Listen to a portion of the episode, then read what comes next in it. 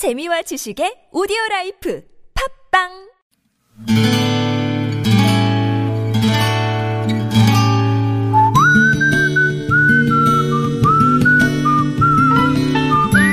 여러분 기억 속에서 여전히 반짝거리는 한 사람, 그 사람과의 추억을 떠올려 보는 시간, 당신이라는 참 좋은 사람. 오늘은 서울시 용산구 문배동에 사시는 최성훈 씨의 참 좋은 사람을 만나봅니다.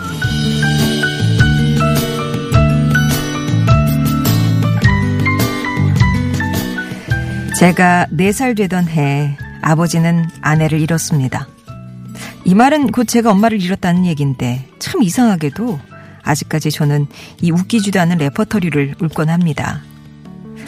아마도 그건 어린 나이에 엄마를 잃고 살았다는 게 제게는 아무렇지도 않은 일이라고 허세를 떨고 싶었는지도 모르겠어요.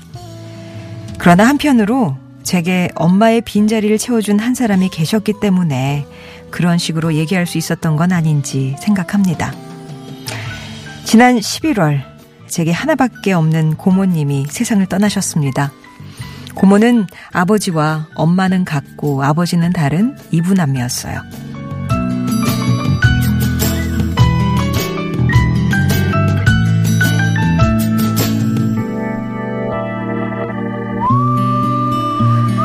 고모를 처음 만난 건 제가 초등학교 2학년이던 9살 때였습니다.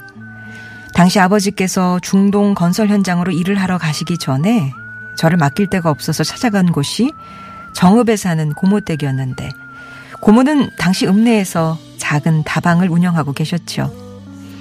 담배 연기가 자욱한 곳에서 양단으로 된 한복을 곱게 차려입고 계시던 고모는 제가 본 여자 중에서 가장 예뻤습니다.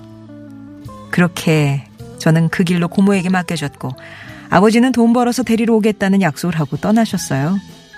그러던 어느 날 처음으로 아버지 편지를 받던 날 밤 먼지 모를 서글픔에 이불 속에서 훌쩍이던 제게 찾아와 800개를 해주셨던 나의 엄마 같은 고모 김은자 씨.